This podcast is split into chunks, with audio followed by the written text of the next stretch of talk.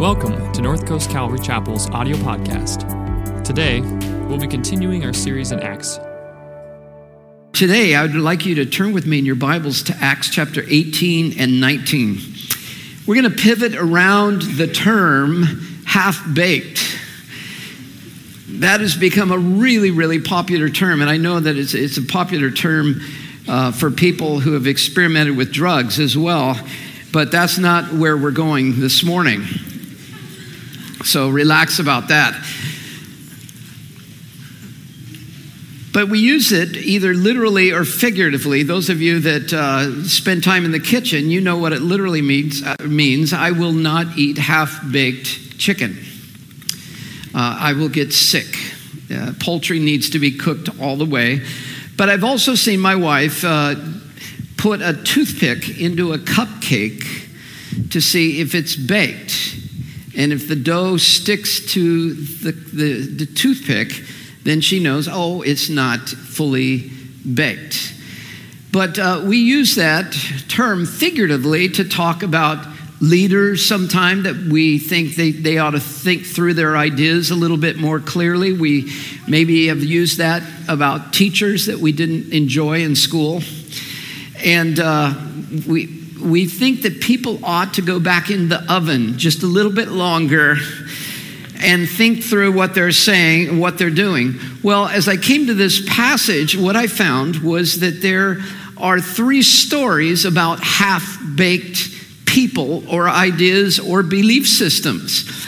I haven't a clue as to why Luke, uh, other than the inspiration of the Holy Spirit, decided to include these three stories in a row, like cars piling up on the freeway.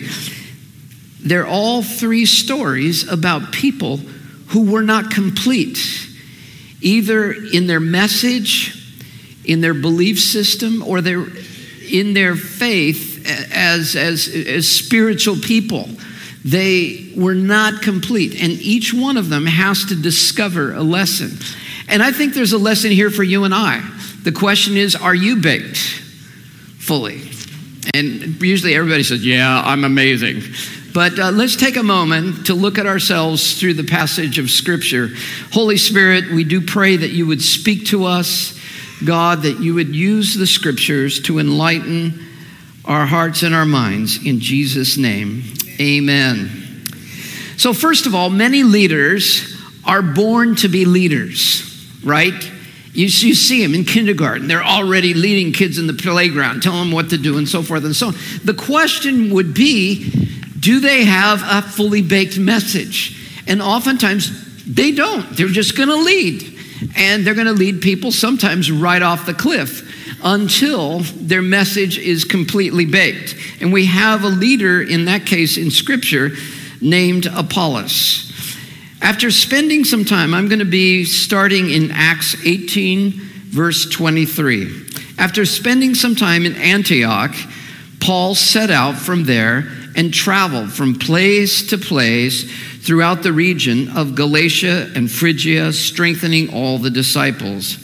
Meanwhile, a Jew named Apollos, a native of Alexandria, came to Ephesus. He was a learned man with a thorough knowledge of the scriptures.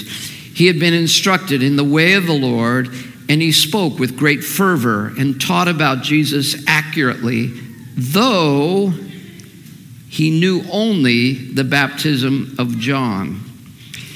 He began to speak boldly in the synagogue.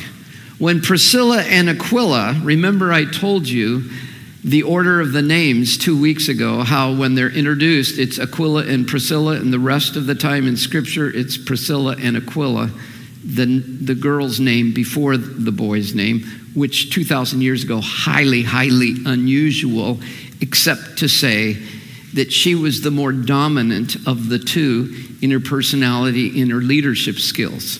Oftentimes, you find that in couples, and we men are very apprehensive to ever admit that, you know, the woman actually is amazing, but, uh, you know, in my case, my wife is amazing. And so it's okay to have Priscilla precede Aquila. Was that a hand clap? I think that was for you, Jan. I, uh, so, meanwhile, um, let's pick it up here. When Priscilla and Aquila heard him, they invited him to their home. This was an important home ministry night and explained to him, that is Apollos, the way of God more adequately. When Apollos wanted to go to Achaia, the brothers and sisters encouraged him, that is, over to Corinth, to the disciples there in, and to welcome him. When he arrived, he was a great help to those who by grace had believed and he vigorously refuted his Jewish opponents in public debate, proving from the scriptures that Jesus was Hamashiach, the Messiah. Jews proving to Jews that Jesus, who was Jewish, was the Messiah.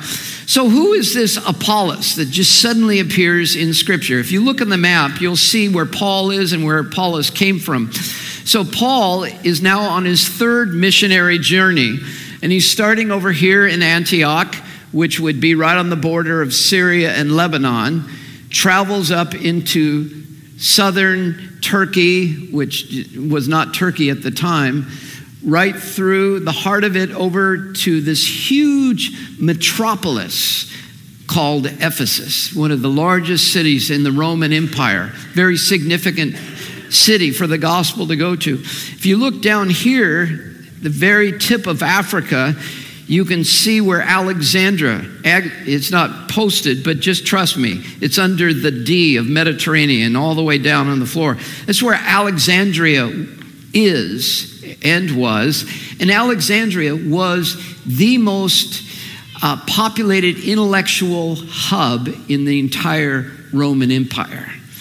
Uh, it's hard for you to imagine uh, how things were inverted in, in those times. Uh, St. Augustus came from northern Africa. I mean, they're, they're just the population there and the development and everything that was just focused uh, in the northern part of Africa. It, was where Rome and his, its influence was reigning. And so Apollos was this man who came from the intellectual center of the world. Many people believe that he wrote the epistle to the Hebrews because uh, even though some people would think Paul wrote it, the, the Greek is so different in the epistle to the Hebrews than all the other Pauline epistles that they think that even though uh, some of the ideas are similar to Paul's, the, the, the fine writing of the book of Hebrews had to have been written by someone else other than Paul. Paul, if you read his writings, even though he was trained as a rabbi, he gets really excited. When he gets excited, he has a run on sentence that goes on an entire chapter, kind of like I talk. Just and, and, and, but Hebrews is this finesse book that's well thought out and paced and so forth. So Martin Luther started the tradition that maybe Apollos wrote that book. We don't know who did write the book of Hebrews. That's who Apollos is. What I love about Apollos is that he has so many things going for him. He is, on the one hand, he's schooled as a Jewish rabbi, he knows the scriptures thoroughly. Would to God that we were seeing people, no matter what they do, if they're a plumber, electrician, uh, uh, carpenter, engineer, that, that we as Christians were really good at our craft. I think it's really important if you're a barista that you make a good cup of coffee, if you're a believer. That, that what we do, we do well. So that was Apollos. He had, he, he had honed his craft. I like the fact that he was passionate. It says in this passage, he with fervor he presented things. It's not easy to uh, listen to someone who's not passionate about what they believe, and so he was passionate. I like the fact that he was schooled in in Roman culture, not just Jewish culture. He kind of could bat right handed and left handed. He was fully Jewish and understood the Torah and the scriptures in the Jewish way, but he was fully schooled in the Gentile Greek world, and he could communicate in that way. Oftentimes, people in the church can be so churchy that we don't realize we're speaking Christianese. And, and uh, we have not adapted our language into secular society and mainstream. Uh, but we, we need to be in the world, but not of it. So, so many things going for Apollos, yea, verily, yet he was half baked in his message. We find that back in verse, at the end of verse 27, where it says, though, which is an adversative here, meaning but, he only knew the baptism of John. So he knew so much. He knew uh, that John the Baptist came, that John the Baptist foretold the coming of the Messiah, that John the Baptist talked about a baptism of repentance, and he even knew that there was a man named Jesus of Nazareth who followed John the Baptist and dot, dot, dot. We don't know the rest of the story. Hello? You only know Christmas, but you don't know Easter? You only know that God sent his son, but you don't know how the story ends? Guess what? That would be me. I grew up not knowing the rest of the story. The times that I did go to church, I went to church at a church that taught me that you should love your fellow man and you should care about the oppressed, which I did and I still do. And that's what we should do as a Christian. But I didn't know the rest of the story. Do you want to know the rest of the story? The rest of the story is for God so loved you that he gave his only begotten Son. That if you and I believe, we could be forgiven and have everlasting life. And then Jesus got up. That's Easter. He got up from the dead proving everything that he said was true. That was the part Apollos didn't know. So, can you imagine? He's so passionate about the scriptures and he knows everything. And then finally, this couple named Priscilla and Aquila say, Hey, little buddy, we really like you. can you come over for dinner? We're having a potluck. And we want to tell you, in Paul Harvey's terms, the rest of the story we're going to tell you how it ends. And that night, Apollos discovers the crucifixion and the resurrection. He discovers Psalm 22. They pierced him, they parted his garments. They, he discovers Psalm, excuse me, Isaiah 53. The Lamb of God that takes away the sins of the world and it all clicks. He is a ready made preacher of the good news of Jesus Christ. Now, here's what I like about Apollos it could have gone differently. You know, leaders. Do leaders like to be corrected? Isn't that interesting, leaders here? The answer I just heard was no. That's a sad statement about leaders. We leaders like to be right. We leaders like to think we are fully baked. We leaders don't like people to say, by the way, Pastor Mark, this is what you should have said. We like to think we have it all together. But here's what I like about Apollos he's teachable, he's humble. He's, he's concerned that he get the message right, not that he be right. Oh, my lands, do I not like darn right people? Oh, be they Christians or salesmen or anything else, that they're just right to be right, to be right, to be right. I just back away. But I love leaders that are teachable and want to be sure that they're getting the message right. And this is Apollos. So he finally he got the message right and he becomes a fully baked leader, a message. Now, we can talk about being fully baked in a different way, uh, and that would be character. Uh, I think we're always growing in our character, right? But I'm talking about our message being baked. And Apollos' message becomes a full message. Great example for you and I. Here's a question Do you have the full message in your life here this morning? It's a great thought. Do I understand that Christ loves me? Do I yield to that great truth that he loves me? There's a great story in the Old Testament. It's about a guy named Ahimaaz, a very unusual name. But uh, there's a battle going on, and the battle is between David's troops and Absalom's troops. And if you know the story, Absalom was one of David's sons. And, and he was a Absalom was a politician, very polished, wanted everybody to love him as opposed to his dad, and he started a civil war against his own father. But David loved Absalom so much that he didn't want David, Absalom to be harmed in any way. And the troops of David's troops are fighting Absalom's troops. And, and, and finally, David's troops win. But David is not in the battlefield, so he doesn't know what's happened. So his commander, Joab, says, I need to send a message to David about what's happened in the battlefield. And Ahimaaz speaks up. He says, I want to go, I want to go, I, I, I want to be the guy who carries the message. And Joab says, No, this is not your time. I'm looking for someone faster.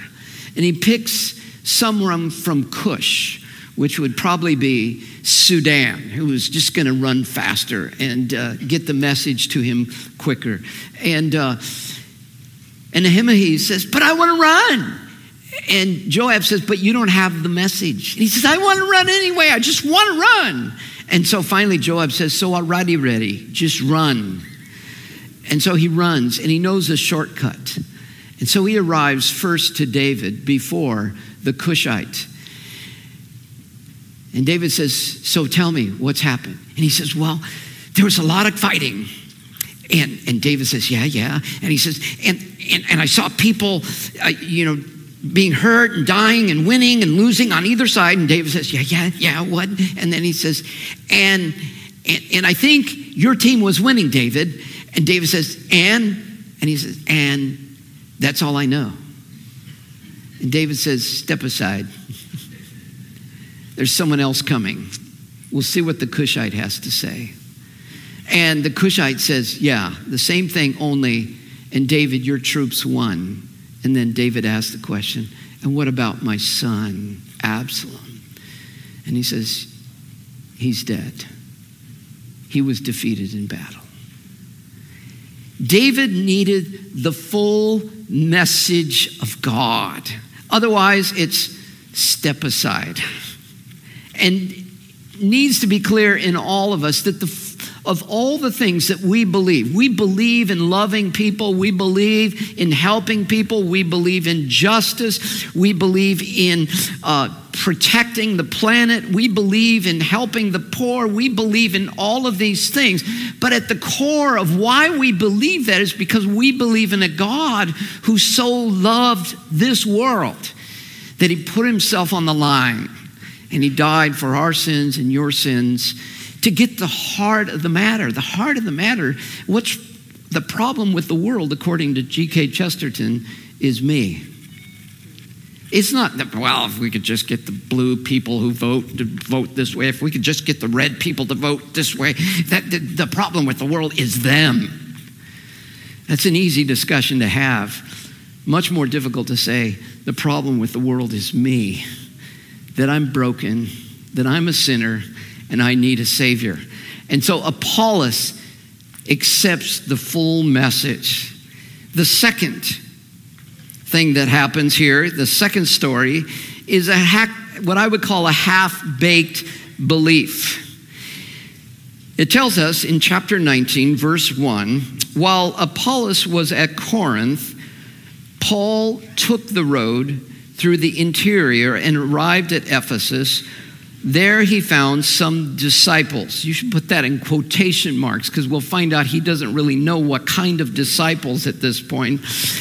And he asked them, Did you receive the Holy Spirit when you believed?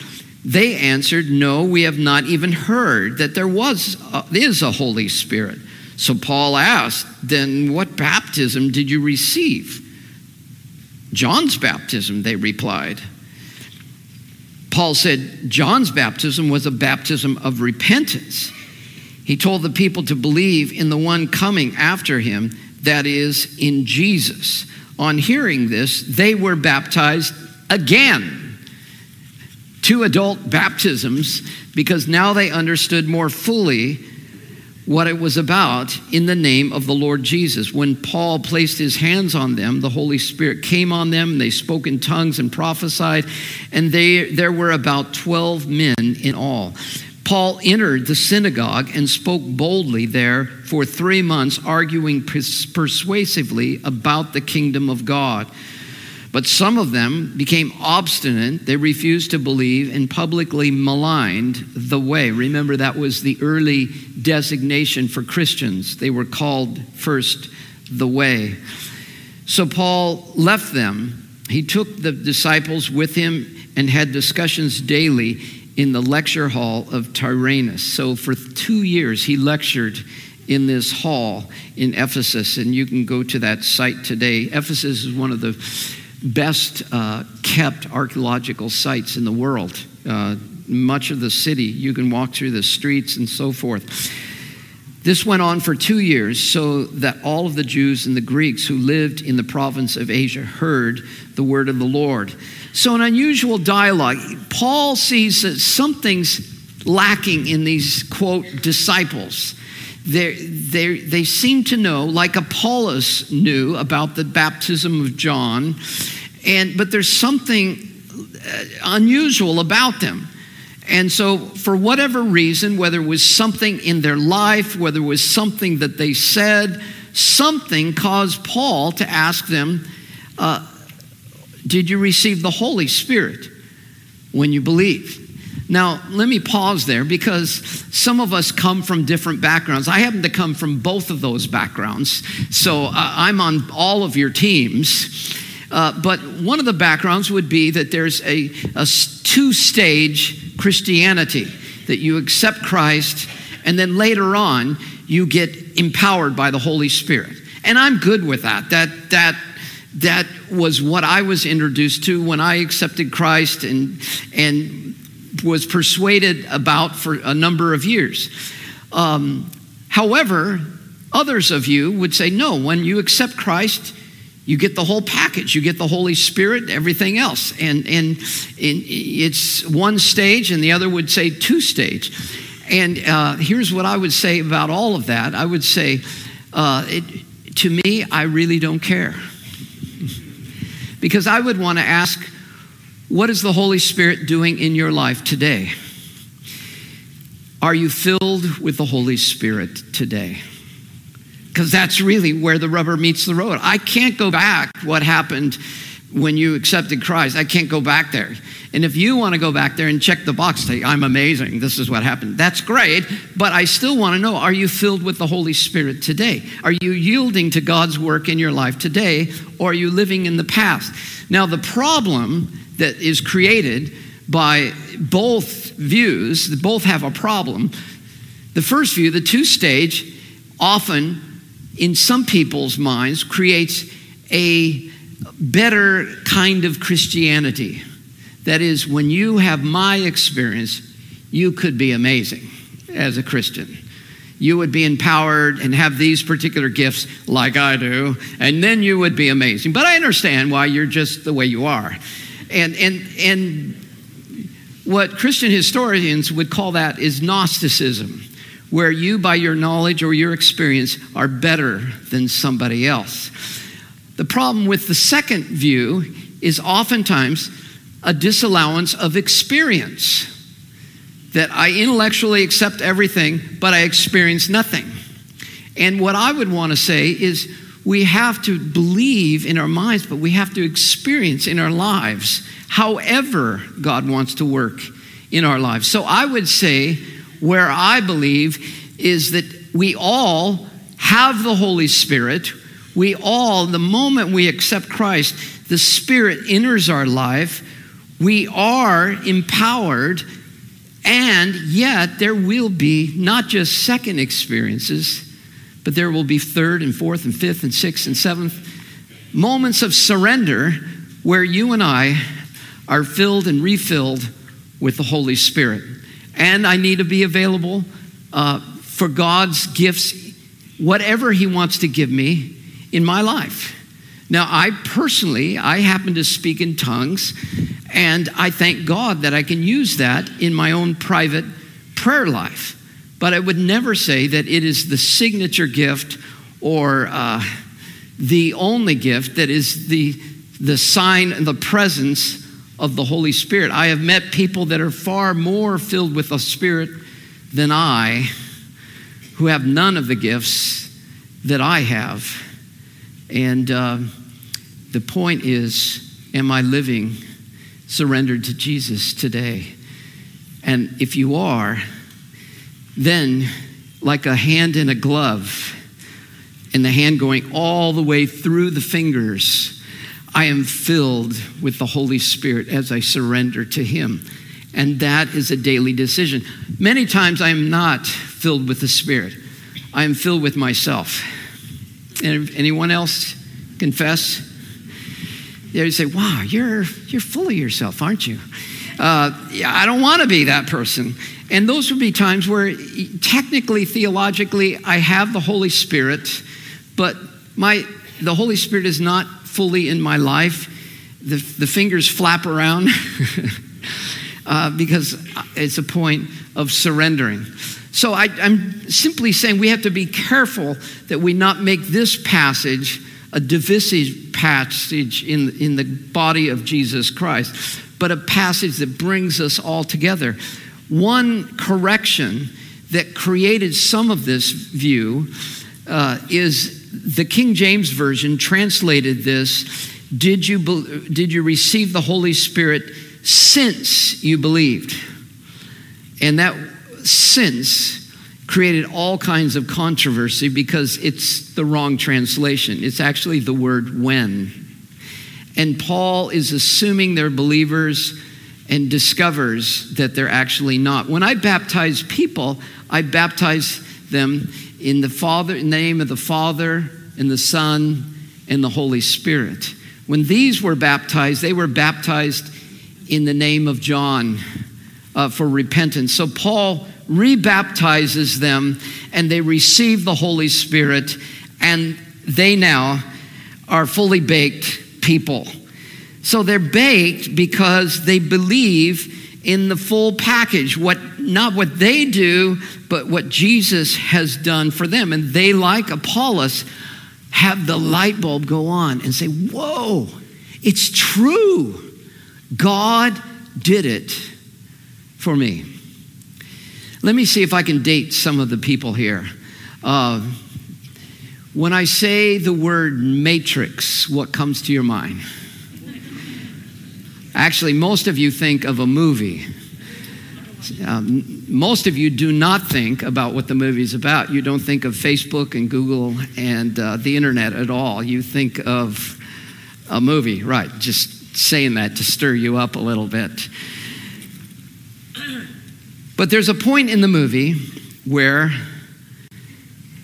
you'll remember this. The protagonist has to choose between the red pill and the blue pill. Do you remember now? And the blue pill is designated, quote, you take the blue pill, the story ends. You wake up in your bed and believe whatever you want to believe. And I'm telling you, most of the people in our culture are taking the blue pill. It's true. In our culture, this is what we believe, and this seeps into the church. We believe that as long as you're sincere in what you believe, you can believe whatever you want to believe, and it's all true.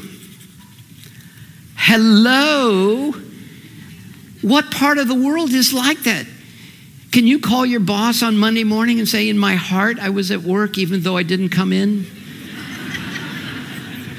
Can you go hiking and say, You know, wherever north is in your heart, That is north. Can you call your wife and say, In my heart, I came home last night? Nothing in life is that way, but because God is invisible, we say, you know, whatever you want to believe is just, it's all north. It's all true. But I'm telling you, what you believe is important. It is important to be fully baked in what we believe.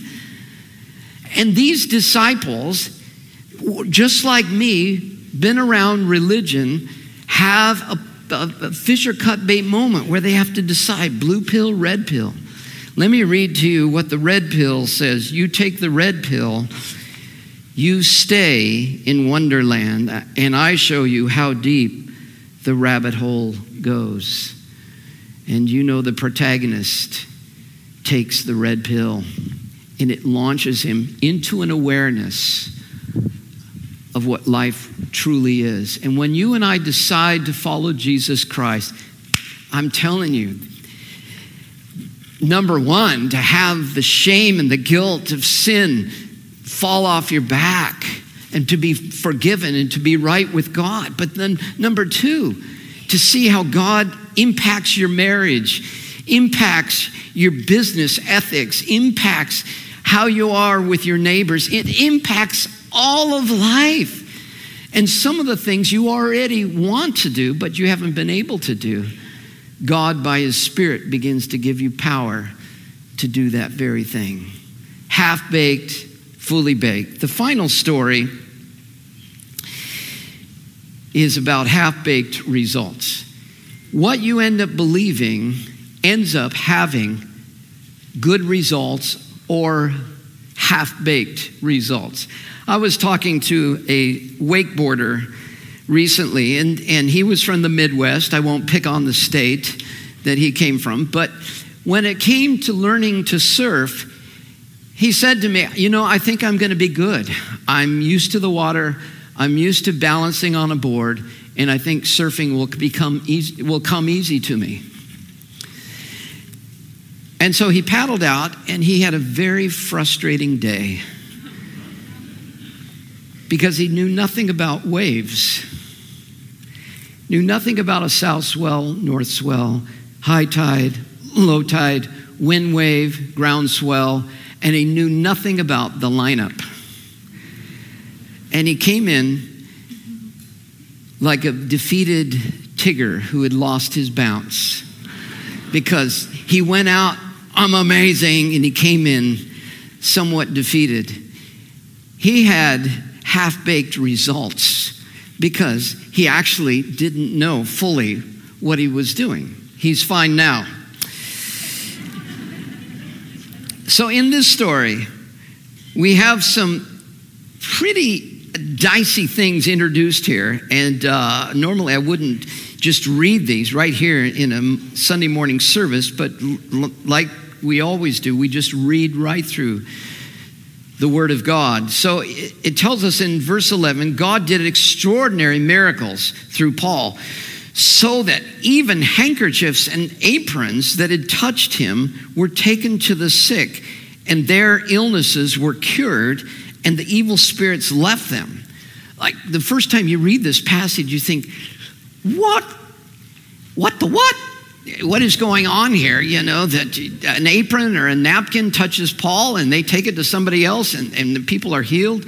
Uh, you know, when I grew up, I saw some televangelists do that kind of stuff on, on the TV. And I just thought, whoa, that's pretty crazy. But I also noticed they said if you send me a hundred bucks, I'll send you my napkin, and uh, I prayed over it, and uh, you know, it'll also make you wealthy, like I'm wealthy. And I just, I, I see through that scam a mile away. Paul never, it, scriptures never say that he continued this ministry. It's, it's noted by the physician who's an academician who's writing this book, saying this was an aberrant moment where the Holy Spirit came on Paul in such a way, it was such a high tide of revival that this is how powerful it was extraordinary power of God. And then that sets the stage for now what follows. What follows is some Jews who went around driving out evil spirits, and apparently what you and I would call exorcists, uh, and they tried to invoke the name of the Lord Jesus over those who were demon possessed. At first glance, you think, oh, well, that would be great. They would say, In the name of the Jesus whom Paul preaches, I command you to come out. Seven sons of Sceva, a Jewish priest, chief priest, were doing this. One day, the evil spirit answered them. This is through the, the, the man who was possessed. Jesus I know, Paul I know about, but who are you? Then the man who had the evil spirit jumped on the seven of them and overpowered them all and gave them such a beating that they ran out of the house naked and bleeding. Again, what the what? Uh, you know, uh,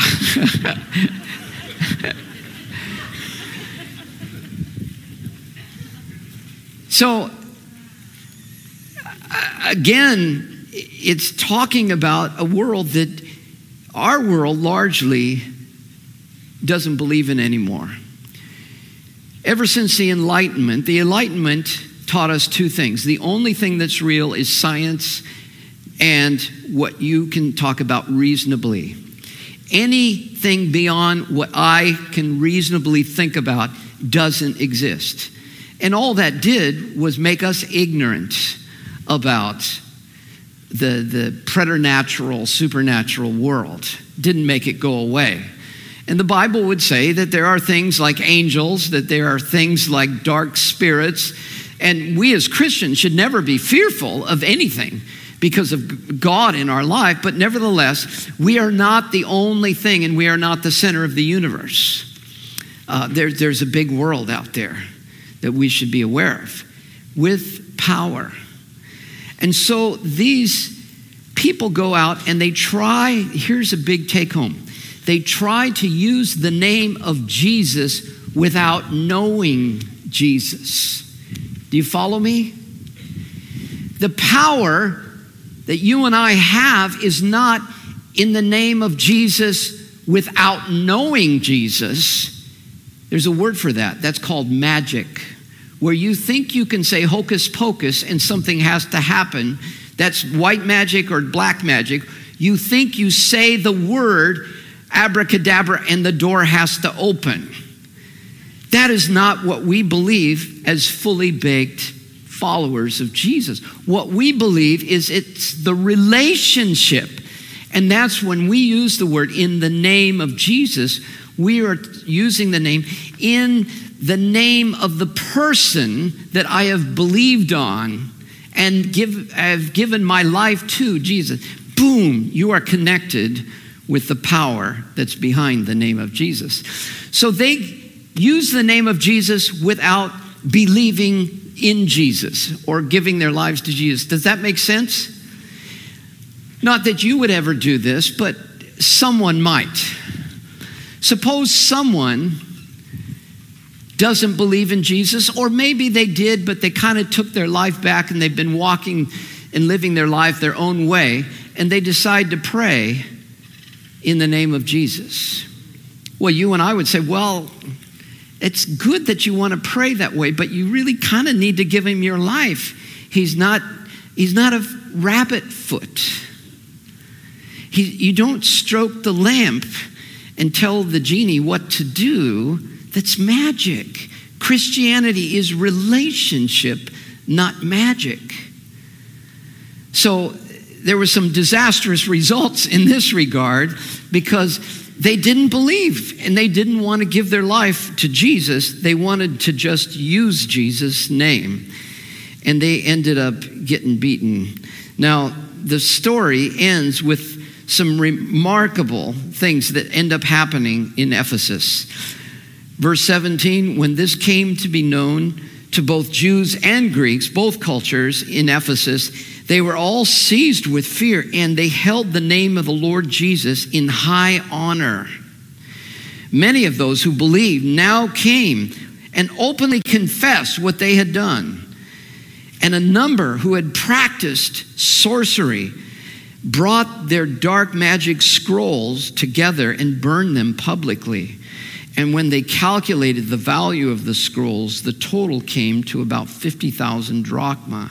So it's saying they really, really were converted because they're burning things they could have sold and gotten money for. In this way, the word of the Lord spread widely and grew in power. So even though there are uh, surprising verses in Scripture, the end result is the gospel advances, even with this crazy stuff.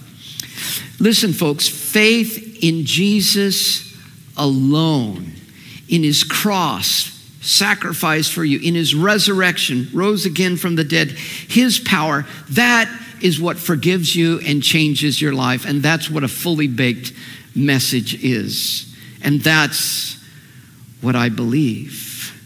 That's what changes your life and my life. And all three of these stories point to their, this very fact. I'm the first to tell you that I am uh, I'm a person who has a half baked story.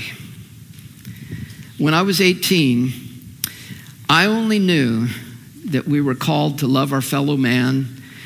I was, I still am a believer in the civil rights movement, in, according to its origin, uh, that all races are created equal, and I'm passionate about that and I'll stand for that.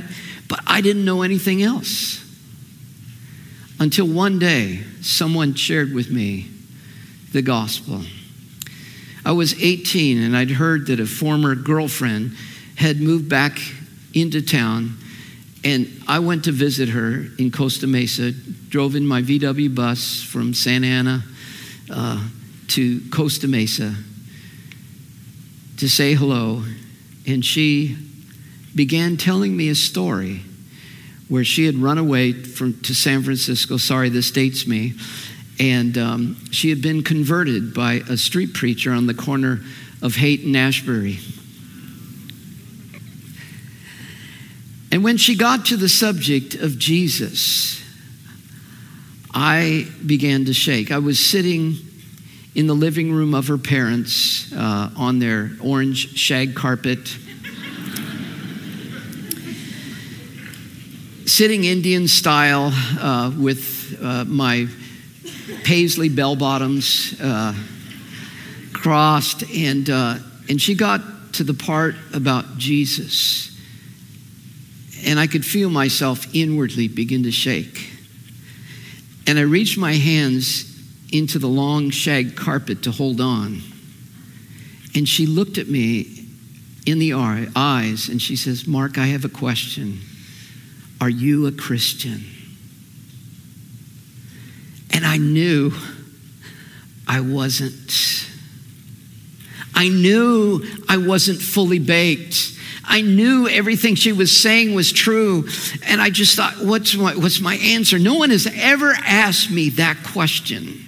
And I thought to myself, well, I'm kind of religious sometimes, and I, and I love my mother, and, and I love my country, and I love apple pie.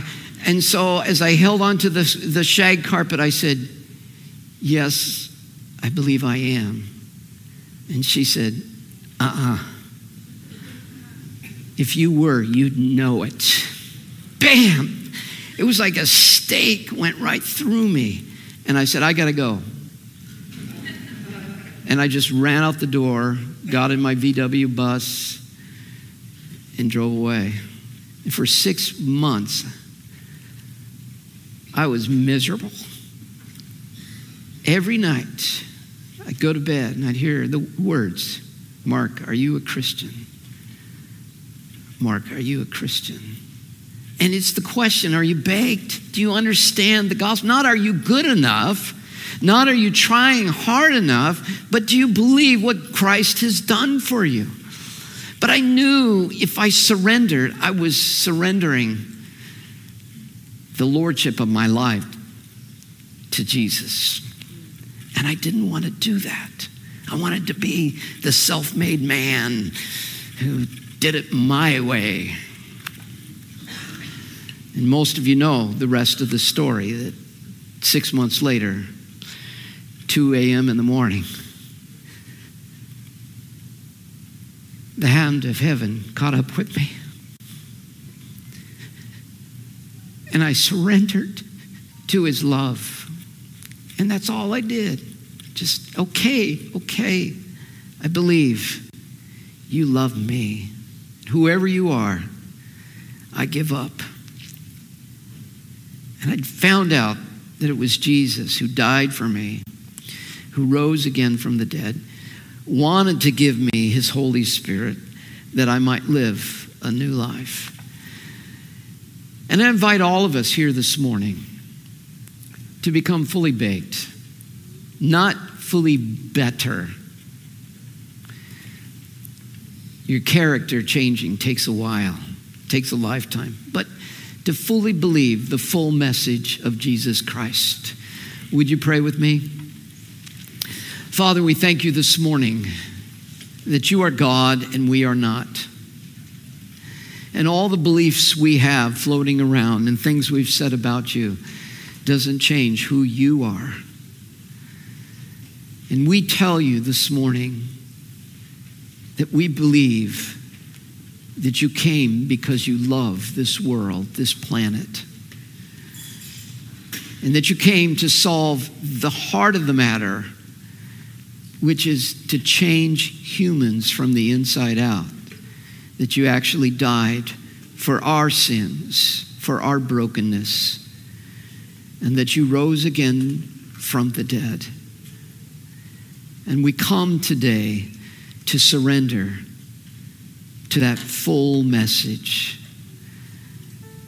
So, this morning, while we're praying and while our heads are bowed and our eyes are closed,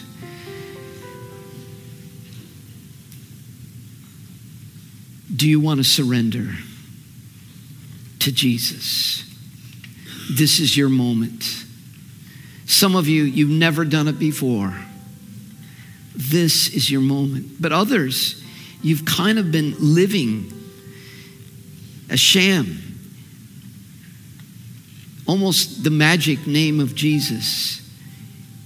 One time you surrendered, but you've taken the lordship of your life back. And Jesus is calling all of us today to surrender to his love. And so, if that's you this morning, while our heads are bowed and our eyes are closed, I'm asking who wants to join me in raising your hand and surrendering your life to Jesus. Would you do that? Yes, God bless you. Thank you. Who else? Way in the back. Thank you. Thank you right here. Yes. Several of you back in the alcove to my left, thank you. If I've acknowledged your hand, you can put your hand down. Over here to my right, several of you.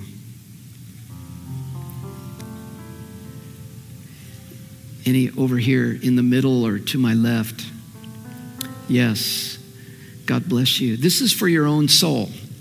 You're, you're, acknowledging to your own soul and to Jesus that this is your moment. Apollos had his moment, the disciples of John had their moment, and this is your moment of surrendering to the full message of Jesus. He loves you. That's the message. The best thing you can do is let go and let God. Anyone else? Yes. God bless you. If you raise your hand this morning, would you pray this prayer quietly as I pray it out loud? Lord, today I surrender. I've been a half baked person, believing a half baked message.